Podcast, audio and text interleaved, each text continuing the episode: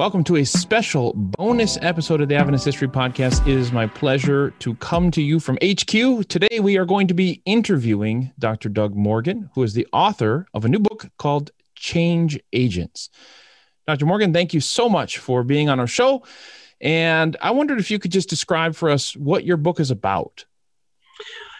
Surely. But first, let me say thank you uh, for the opportunity to be uh, here I enjoy the podcast very much myself, and it's just a great uh, uh, delight and uh, honor to to be with you. And uh, Change Agents is subtitled "The Lay Committee That Turned Adventism Toward Racial Justice."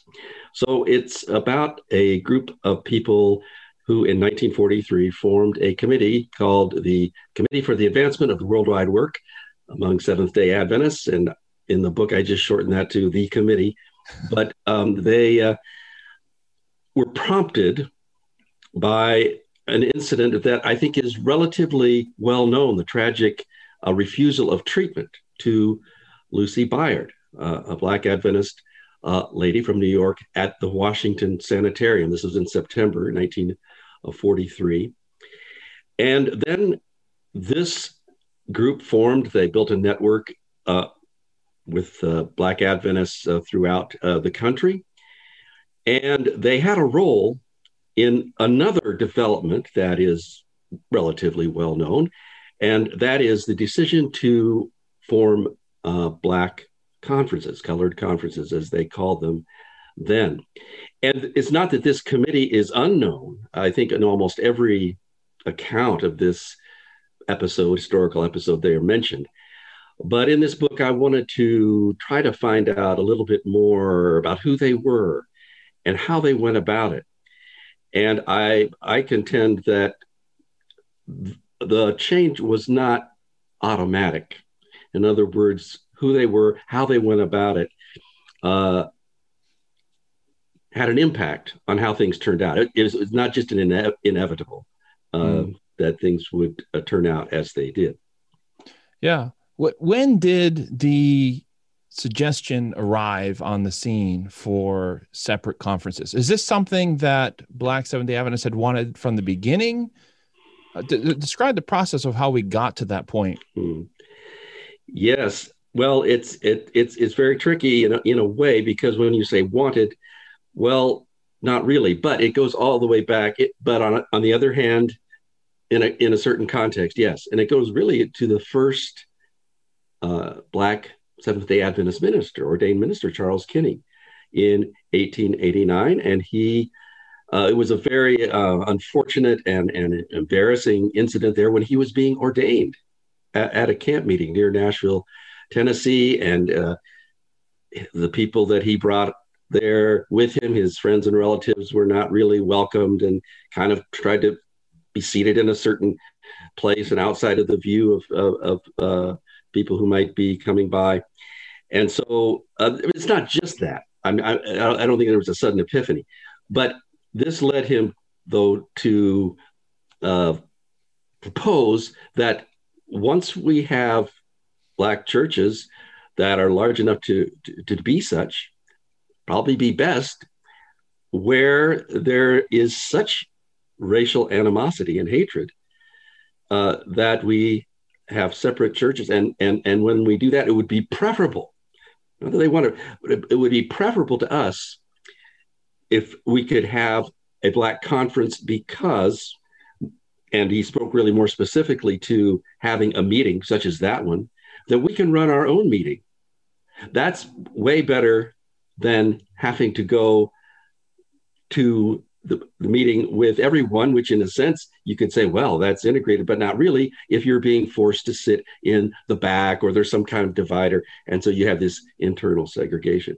So it, it really does go back. Uh, and um, it uh, was pushed pretty strongly in the 1920s. But uh, and we could go into that more. But uh, one of the interesting things about the, uh, the story I'm trying to tell this book is that this outcome in 1944-45 of these conferences was something that the General Conference had said in 1930 as a result of that push in the 20s. Uh, we're done talking about this. Never again. Don't even bring it up. But 15 years later, there it was. Mm. Mm. So this this was not Plan A. This was not something that Kinney wanted from the beginning. It was kind of uh, we would rather have full integration and full equality, but so long as that seems not to be possible in the present climate, late 1800s, then we'll we'll take this as an alternative. Is that right? Well, yes. Uh, now that is, is speaking primarily from uh, the minister's perspective, and, and even they were not unanimous. So uh, it, it, this was not 100% feeling. But there was, I, I, just maybe say quickly that there was one of, of the three major uh, breakaway Black ministers, Lewis Sheafe, John Manns, and J.K. Humphrey. Manns explicitly said, I would be happy to be in a conference that is administered by a Black man that, and we'd be connected with the whole. Um, so, uh, but but I, I, I also want to put with that that these lay Adventists on this committee were not calling for separate conferences. Uh, they wanted to break down the racial barriers in the church and have equality, equal treatment, treatment with dignity, um, a desegregation at least, and uh, they did speak somewhat to the need for developing Black institutions, but th- they actually uh, did not call for separate conferences. They, they, they, wanted the church to move in a more direct way to uh, racial justice and fellowship on an equal basis. I think the question that a lot of people struggle with, uh, particularly people who were born on this side of the civil rights movement mm. and uh, maybe this side of 9 11, why was this so hard mm. for church leaders to help construct Black schools, Black sanitariums, you know, or at least to allow access to Black Seventh day Adventists mm. to these institutions that we've built? Why why did it take so long for any kind of meaningful change to happen? Mm-hmm. Yes, uh, in a word, I would say priorities. But that does not mean that um, there was no attempt or that there was no good faith uh, on the part of the of, of the white brethren. Uh, but uh, one thing that I'll cite, and there, there, are really so many factors uh, but one is that there was kind of an oscillation between saying, all right, you see, the, the, the, the argument was that there's Oakwood, but as we start to have Adventists, uh, especially in in the East, and the, uh, and, and then when you have this uh, great migration period really kick in of, of African Americans moving from the South to the North uh, during the World War II era and, and in the uh, decades afterwards, then you have more saying, well, we don't want to we're not really interested maybe in going down to Huntsville, Alabama in the 1930s. Uh, it's not exactly a wonderful place to be in terms of, of, of uh, racial oppression, or, maybe it doesn't, it has a limited curriculum. Anyway, so um, then, so, so what are our options?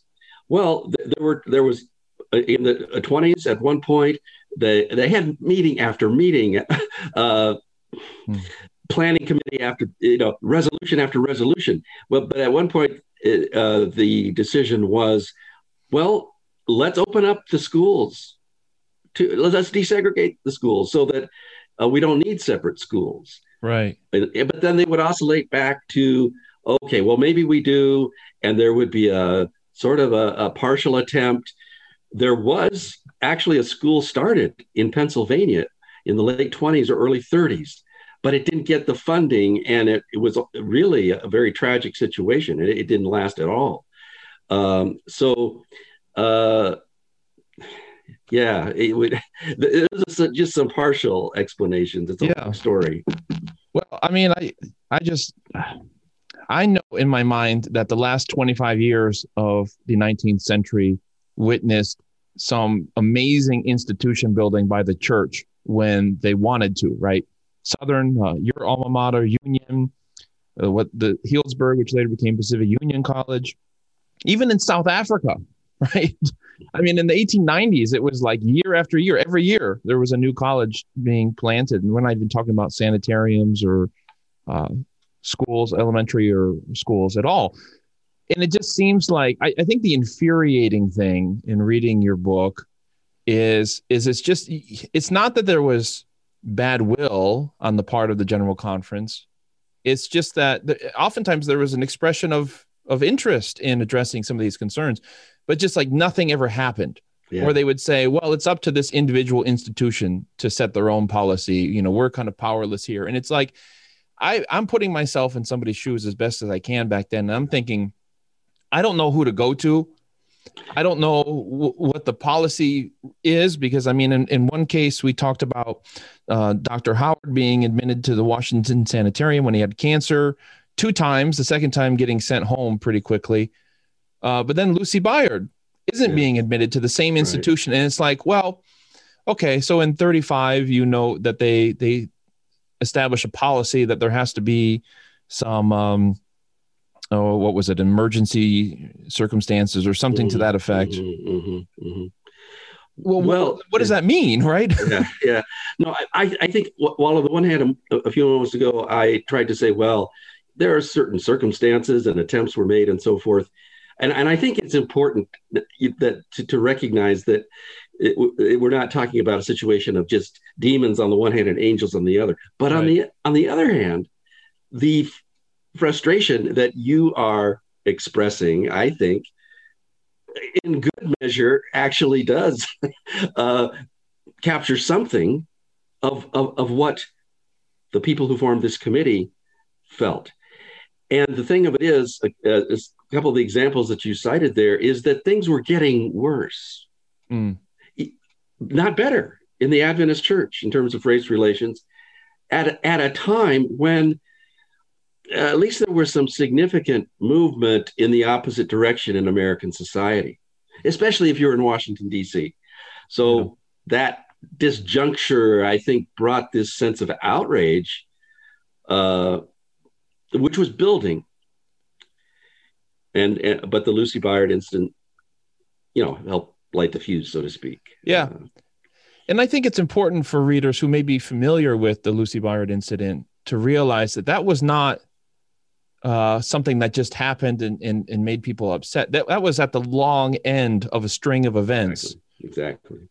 And it, it just seems really interesting to me because in other areas of the Adventist administration, uh, particularly when Daniels was president, it, it seemed to me that there was a pretty clear pecking order in terms of who you go to and when you have particular concerns but it, it just seems like there was the water was so muddy mm-hmm. Mm-hmm.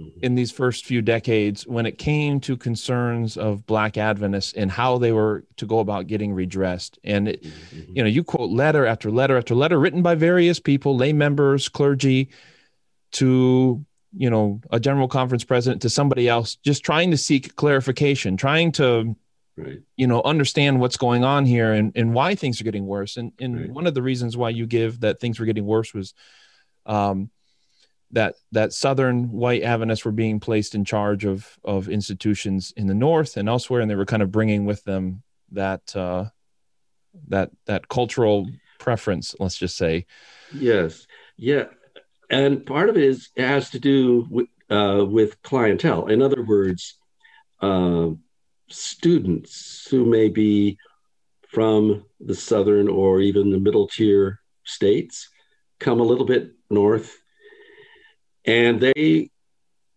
don't uh, or they, they tell their parents that they have to eat at the same cafeteria table or whatever with a with a black person.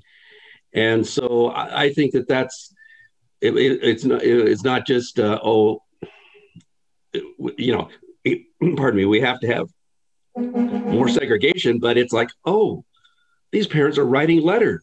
We're desperate yeah. for students, as as we always are, yeah. and so uh, they're, they're but but it, yeah, the trend was in a more um, segregated direction, and you know the the the, the I think you're you're really onto an important point there about the um, capricious nature of it as well, because at Emmanuel Missionary College, um, for example, I, I, there was this oscillation whereby I think it, it, was literally the case that you could be on campus one year and the next year the rules are different.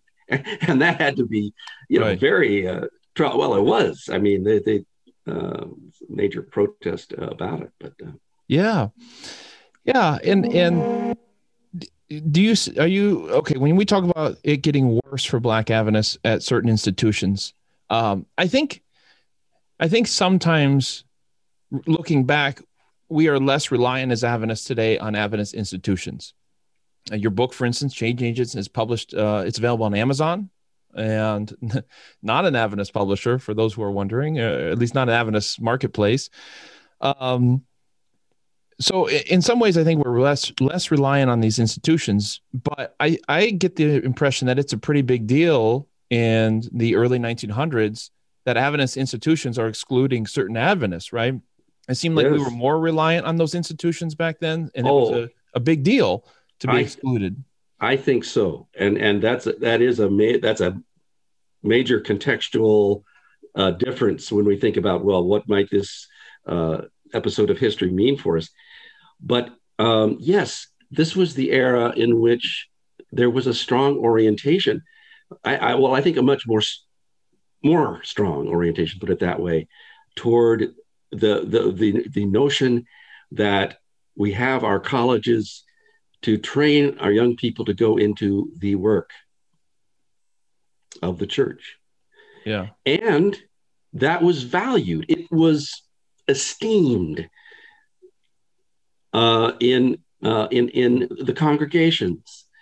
And for these particular uh, uh group that I'm, I'm talking about, they were told, I mean, they loved Adventism. They loved the, the system. They loved all the publications, the departments, and, and they really could see its value. And so they wanted, and uh, just uh, from practical terms, as an employer, mm-hmm. uh, you know, uh, uh, access, uh, but, but really th- that's secondary to the fact that I, I think that, that the vision of uh, going to one of our colleges and then going into the work as a teacher, nurse, doctor, preacher, or business person. You see, uh, and and so the whole uh, call for for change and action does revolve around institutional change, which I think might not be, well, would not be the same today.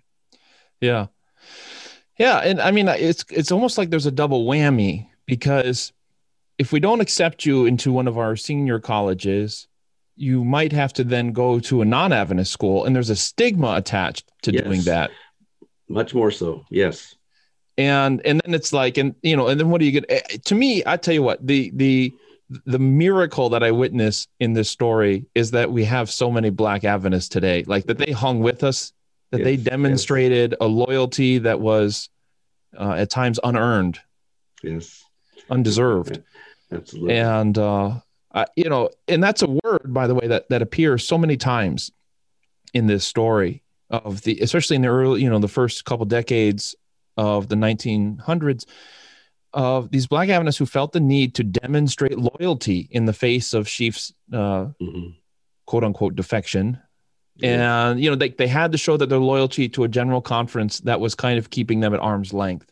Yes, yes. and that that hurts me to read yeah. And yeah. it it concerns me the, this requirement, whether it's implicit or explicit, that you need to demonstrate loyalty in order to derive expected uh, the benefits mm-hmm, of equality mm-hmm, within mm-hmm, the church. Mm-hmm, mm-hmm, mm-hmm. Oh, yeah, it hurts. Yeah, yeah. I can it, that it, it does. I I think that there is an element that um, made I don't want to say demonstration of loyalty, but the fact that this committee was able to appeal to Adventist ideals mm-hmm. actually was part of their effectiveness. In other words, yes, we know about Sheafe, we know about Humphrey, we've made our choice. So we're, you know, it is striking that there was no ultimatum. Yeah.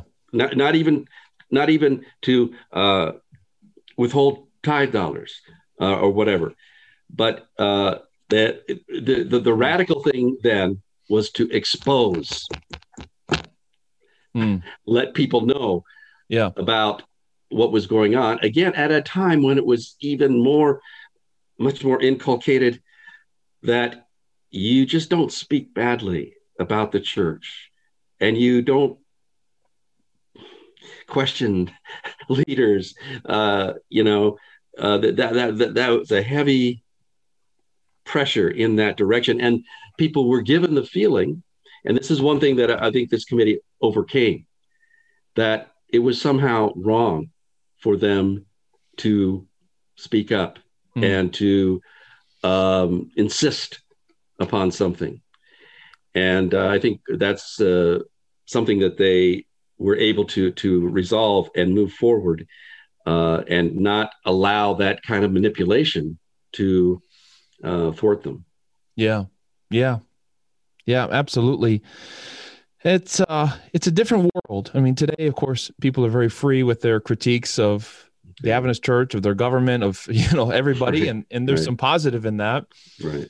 Uh, but it wasn't like that. You're you're you're making that very clear that it wasn't always like that. It was considered an act of disloyalty. I think, you know, of the claims of the of the concerns that these Black Adventists had in the early 1900s, this idea of wanting to share in the economic resources that were being given to to white Adventists and devoted to those to, to institutions that and churches that support white Adventists weren't being given in, in the same amount to black Adventists.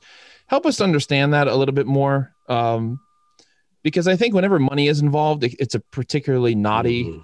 Mhm. uh, thing. You know, we're, we tend to be suspicious of anyone's motives when they're asked Yeah. for, for, for more funds from the church.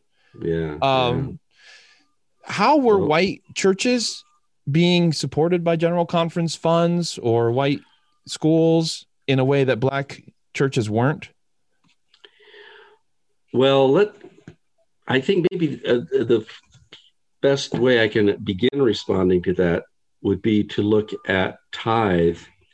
Now, I this was something that I didn't really expect. I had sort of noticed some of these documents in my uh, research, uh, and I'm just uh, paging here for a moment, Mhm. uh, having to do with uh, in this in our conference system, as you know, the tithe money goes to the conference, and then a certain amount up up the line, and so uh, Elder McElhany, General Conference President, I think, well, almost had a had the very question that you raised, because people on both sides, um, th- th- some of the white administrators were saying, well, yeah, they're asking for things, but they're not willing to, um, you know, sacrifice to to to to, uh, raise money and give funds. But on the other hand, some of the black leaders were saying it's not just.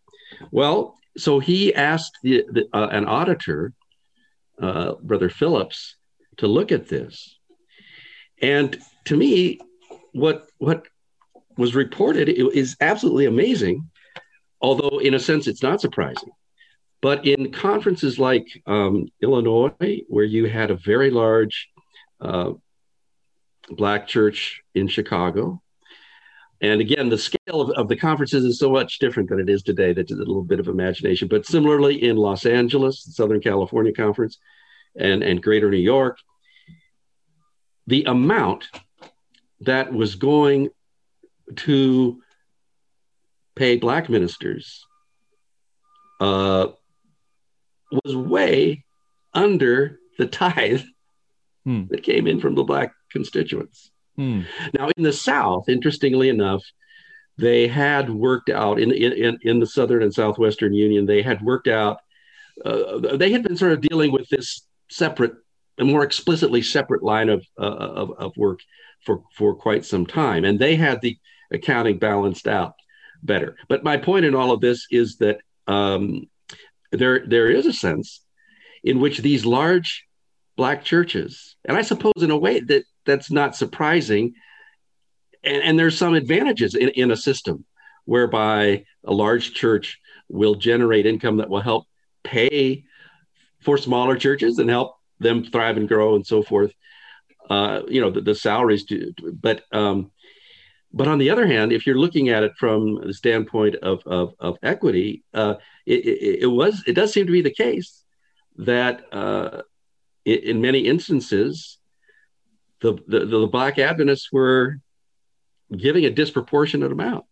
Mm. Now, the then you come to the question of institutions. Well, that can be either the conference or union or or general conference level, but certainly um, that disparity that we've talked about was uh, was there. In other words, there's not always a direct path from tithe to say developing the Riverside Sanitarium in right. Nashville, right? Uh, which which took a big cooperative effort and eventually was realized to some degree, but that, that there was always that huge deficit there.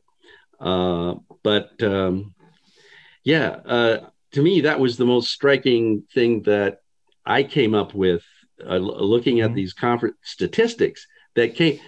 Uh, uh, and I don't know that those those were ever published or reported. Certainly, they weren't published broadly, but they were in McElhany's files. You know, they were now open to researchers. But um, yeah, yeah, I don't know whether that answers your question, but no, I, I, mean, it. it's just interesting because even even before he was General Conference president, um, you know, we we had this concern when Washburn was in Washington. And uh, anyone who listens to the podcast will know Washburn is among my absolute least favorite characters in Adventist history. Uh, even made a shirt that said Washburn was wrong. Um, he did many other good things too. Okay, but uh, you know, but I'm, I'm trying to dig in the dredges of my memory here. Was there an occasion where the Washburn's work or you know the white work in Washington at that time received some sort of help in paying off a church debt oh, or something, right? And, oh yes, Chief... yes, yeah. And I think that that there there was a glaring injustice there that was never never really uh, acknowledged, come to terms with. That later, I don't know whether, whether it was always so glaring, but anyway, yeah. I mean, there were two things. One was that uh, uh, it, they had a, a, general conference before the move from Battle Creek, 1902, just before. They sponsored a, a, a Sheafe and Washburn to have this big evangelistic campaign in uh, Wash in, in DC with the idea that okay, we're going to separate the one church now. It's been mixed race, mm-hmm. but let's have a big campaign, and then we'll one white, one black, and then we'll separate the churches. That's a whole, whole the, that part of it is is another story. But um, later, later, uh, uh, Sheafe started a new church, a, the People's Church, all on his own he managed to, to raise the funding to, to acquire it. Uh, there's a long chain of circumstances there, but then we'll just have to leave it at that. But the General Conference never put anything, zero. Whereas, I, I forgot to mention back to Washburn, well, I mean, he was a piece of work, let me tell you. I, I agree. he, when, when he came to Washington, he put down earnest money on property for the white church without any authorization and Daniels kind of said, "Oh, well, you really should have done that." But then they went ahead and supported it, and they raised ten thousand dollars. Big campaign in the review for the work in Washington.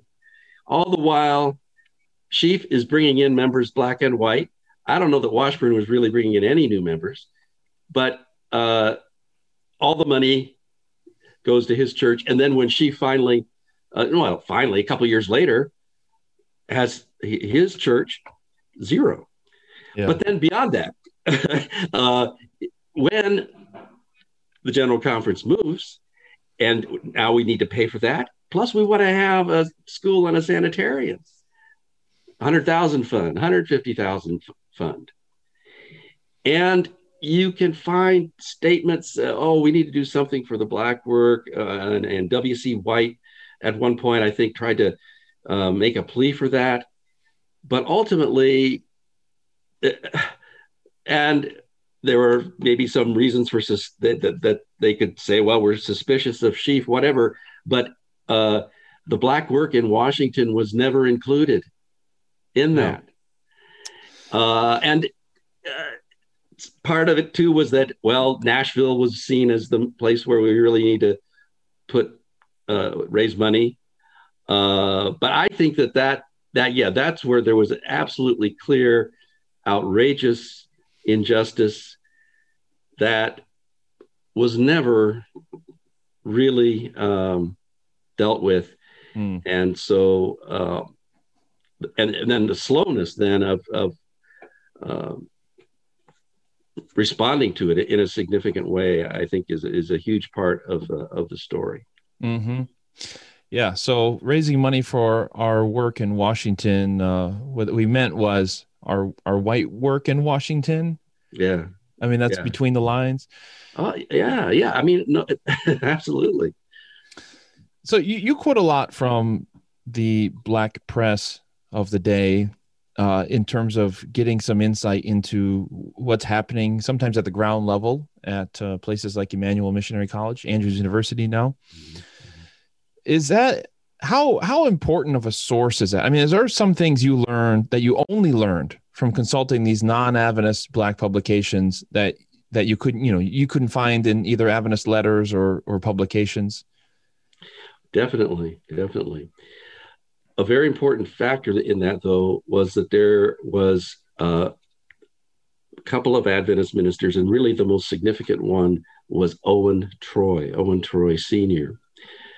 Uh, very uh, someone who needs really he needs a biography. Um, he was pastor of, of, Shiloh Church, and then he was at Oakwood for a couple of years, and then went back to California.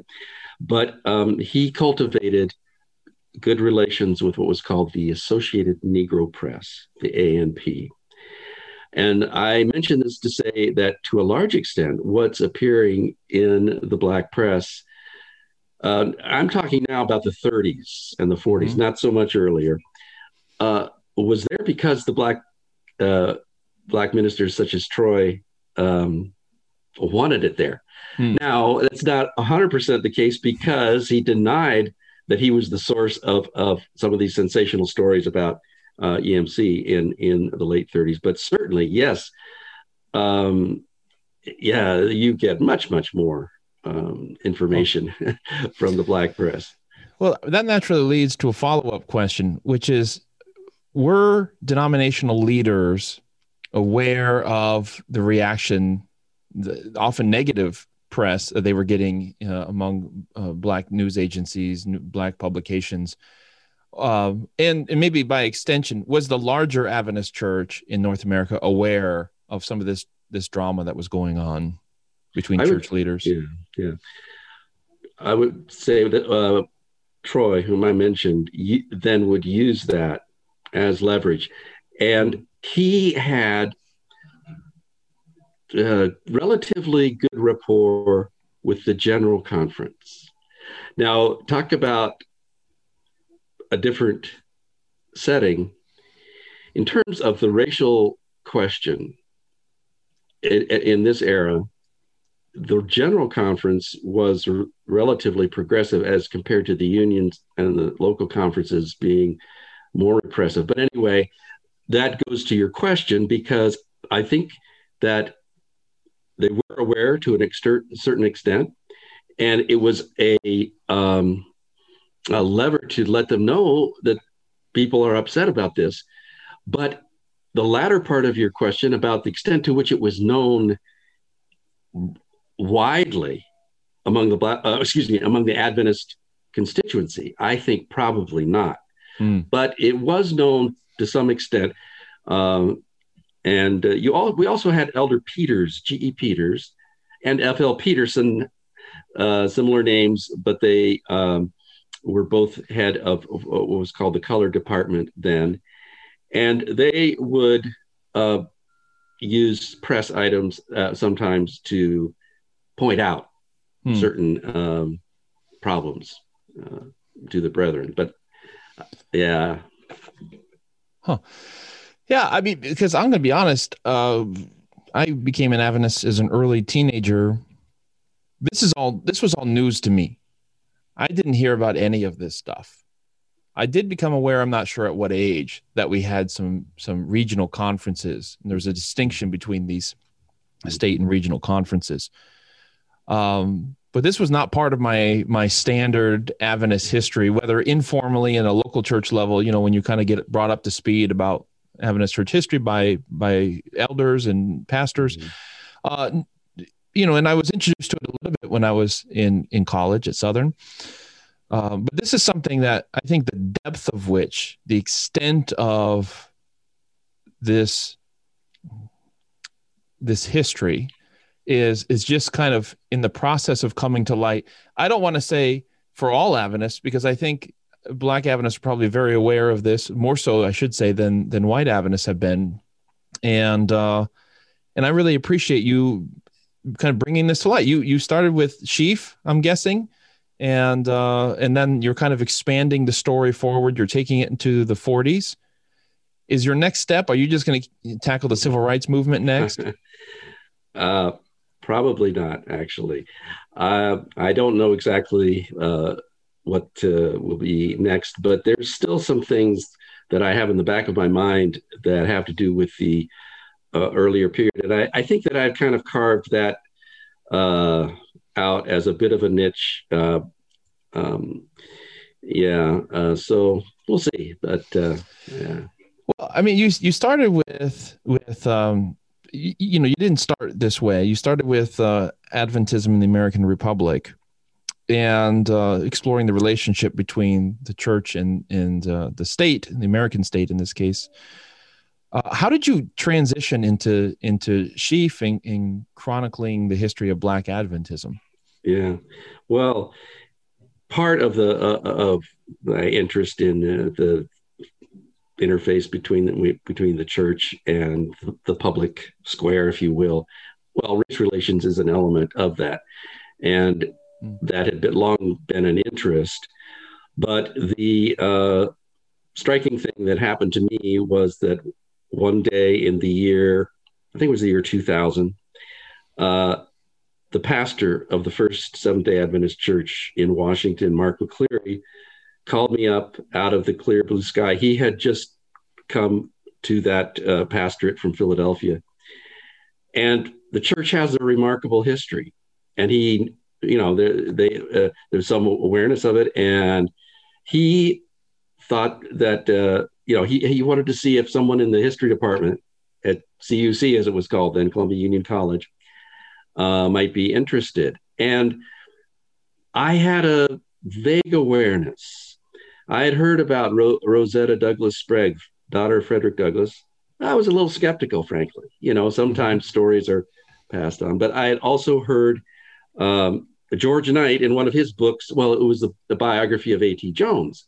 He mentioned this Lewis Sheafe, had a, uh, a church in Washington that went independent. And pro, you know, mm-hmm. wow, I thought that was interesting, and so that was in the back of my mind. So um, I decided, uh, th- and now th- this was just after I had completed Adventism and the American Republic. So the, the timing in terms of my, uh, you know, my own pursuits was was perfect. I said, all right, next summer I'm going to dig into this, and mm.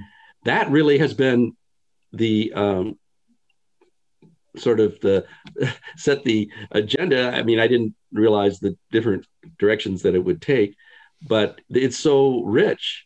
Yeah. And so I'm telling you, there's a lot more to say, even uh, uh, from, uh, let's say, the segregation period. That might be my cutoff point for the moment. But uh, that uh, that's how, you know, and, and one other thing I might mention is that the digitalization of sources is mm. very significant um, you mentioned not, you know, well, you became an Adventist as uh, uh, as a teenager, and not, then gradually learning some things. Well, people who very well informed, it, black and white Adventists, they never heard of Sheafe. yeah, you know. So part of that was, I I must sort of just say as a semi martyr to history, whatever. Uh, I spent hours cranking through microfilm, and I found some things after great laborious effort. But I was just beginning then to be able to search full text, and that it, it keeps going. I just since change agents came out, the white estate, at least my awareness of this, the white estate now makes the incoming correspondence to Ellen White and W, you know, uh, not just her, but uh, into the estate. Uh, it was already there, but you can do full text search now on that. Yeah. yeah. And I found some things, one letter in particular. Oh man, I wish I had that even for change agents. So, um, yeah, and and then the more and more newspapers keep uh, yeah. uh, coming online full text. This, so, is, this is a big deal. Sorry, because for those of you guys who don't know, you could go on the website, the White Estate, and you could pull up a scanned image of a particular letter, but that's only useful if you know what you're looking for and when, right? right. right? You can't right. just search through them all. You, you, couldn't, I should say, search through them all and find find something you're looking for. And it's it, it's a rather laborious needle in the haystack hunt to go through each of them one by one in hopes that one of them is relevant to your research. So exactly. anyway, sorry, I just want to explain that to the people who are watching. No, no, that that's that right. That that uh, that makes it uh, clear because uh, and so it's huge. I mean, uh, and and you miss things mm-hmm. both in terms of of uh, going into the the white estate and uh, uh, always very helpful. They would give me everything I asked for, and you go through. Blah, blah, blah. And then when when the letters went online, oh, that was wonderful. Even though you couldn't search them, but still, exactly yeah. as you said. And then when you uh, uh, yeah and now there's the flip side. Sometimes search engines don't aren't perfect either. You find things just through uh, plowing through. But anyway yeah. Yeah. Yeah i mean you're involved with the encyclopedia of seventh day adventists as well um, and uh, we're happy to see that off the ground. And i i just i wonder if there's this is maybe a future of publication in the future. That's redundant but uh, you know where if you find new information about a particular character you can just update that entry in the encyclopedia online. Mm-hmm, mm-hmm, uh, mm-hmm. you know, is it is is there? It's costly to revise a book and and re republish right, it. Right, right. Um, but perhaps as more materials are getting online, more publishing will happen online, and we can find a way to compensate authors for their time. Um, and and then we can have increasingly i suppose up to date information and, and it might be a relatively small thing going forward for you to say oh i have this letter didn't have when i published change agents mm-hmm, but mm-hmm in the future because yeah. change agents is now online i can just add a paragraph to it and uh and move on yeah. you know and yeah.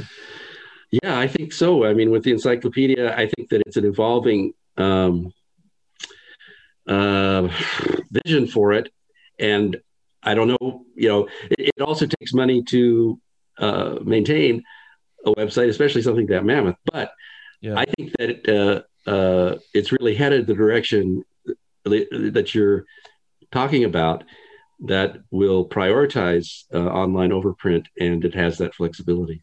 Sure. Let me just switch gears here as we wrap this up.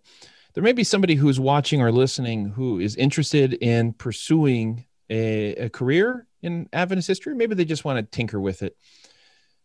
Is there still room for for future Adventist historians? I mean, has everything kind of been more or less mined, and those who are going to be coming after you are going to be people who are just kind of digging through the details and, and fleshing mm. out these pictures? I mean, George Knight kind of, I think, specializes in the flyover of Adventist history. You know, like he mm. he mm-hmm. deals with long periods of time. He he brings in names, and then the people who have followed George have kind of picked up on the name and then written a biography about them, like Lewis Sheafe, mm-hmm, mm-hmm, mm-hmm. as you describe it. Uh, is now that we're several generations into Adventist historians uh, in, a, in a, who are not uh, trying to write holy histories. Uh, is there still room? Like, what would you say to your students or, or anybody who's watching who might want to be jumping into Adventist history? Unquestionably, that there there will always be room, and I will also say I remember as a college student reading an, an, uh, an article by a, a, professor that was to me was just so inspiring. And i couldn't conceive of how anybody could find more or say anything more on that topic. But as i went on uh, i realized that not, not only are the sources expanding as as i just said um, but history is never static. E- every generation has to take a, new, a fresh look. Um, and uh, so uh, I think that uh, Kevin Burton, for example, uh, sure, I know you are, and I'm sure probably mm-hmm. most of, of, of, the listeners are familiar with. All right, so he's been discovering stuff that no, you know, nobody yeah. knew about, uh, and but but as fantastic as that is, he only he's finite in terms of of what he's looking at and uh, the time that he has, and so yes, uh, uh I just feel very confident about the, the, the, that there will always be room and always need uh, for mm. uh, fresh digging uh, yes. into uh, our past uh, and uh, connecting it with you know with what's going on in in the present. Yes, is there a particular field you think you would recommend to somebody who's interested in Adventist history? Like this is this is an area that that so much digging can be done in. It's been somewhat neglected. Where would you kind of steer somebody towards? I think there's still a lot by way of of uh, women's studies that could is like low hanging fruit, as they say. Mm-hmm. Sometimes, even if you put it in the perspective of of of, of Black Adventist female biographies, uh, Mary Britton uh, in uh, uh, Lexington, Tennessee, was a physician, civil rights activist, women's uh, suffrage activist, dedicated Seventh day Adventist. Uh, Dr. Ruth Temple in California, public health, um, major contribution, and it's coming from a deeply rooted Adventist. Uh, um, perspective. Mm. So I think that's one. I think the international uh, scope of Adventism. Uh, I mean, th- th- there's a huge need there, and of course, we need people from all over the world to help fill that in. But um, yeah.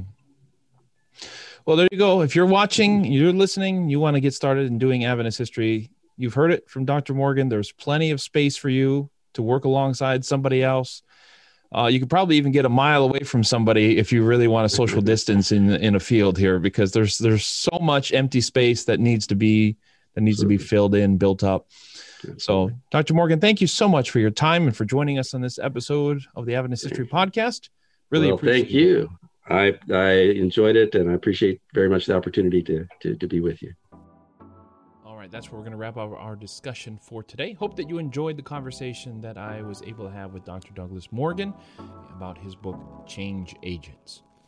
There's plenty more to learn about this subject. If you want to go pick up his book, you can do so. I don't get any money for it. I'm not being paid to say this. I think it's just genuinely a really good book that talks about a, a, a slice of Adventist history that is not widely known.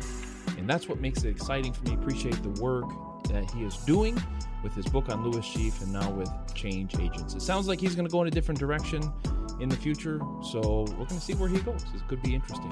But if you want to pick up the book Change Agents, just go to Amazon.com, search for it there, and you will find it. That is the place to get the book. I don't think you can get it anywhere else. So just head over to Amazon. I'm sure that he would appreciate that. And you will be better off for having read this book. All right. Well, that's all the time we got for this episode. Hope that you enjoyed it. We'll see you in a couple weeks with episode 27 of season two as we wrap up our discussion on World War II. We'll see you then.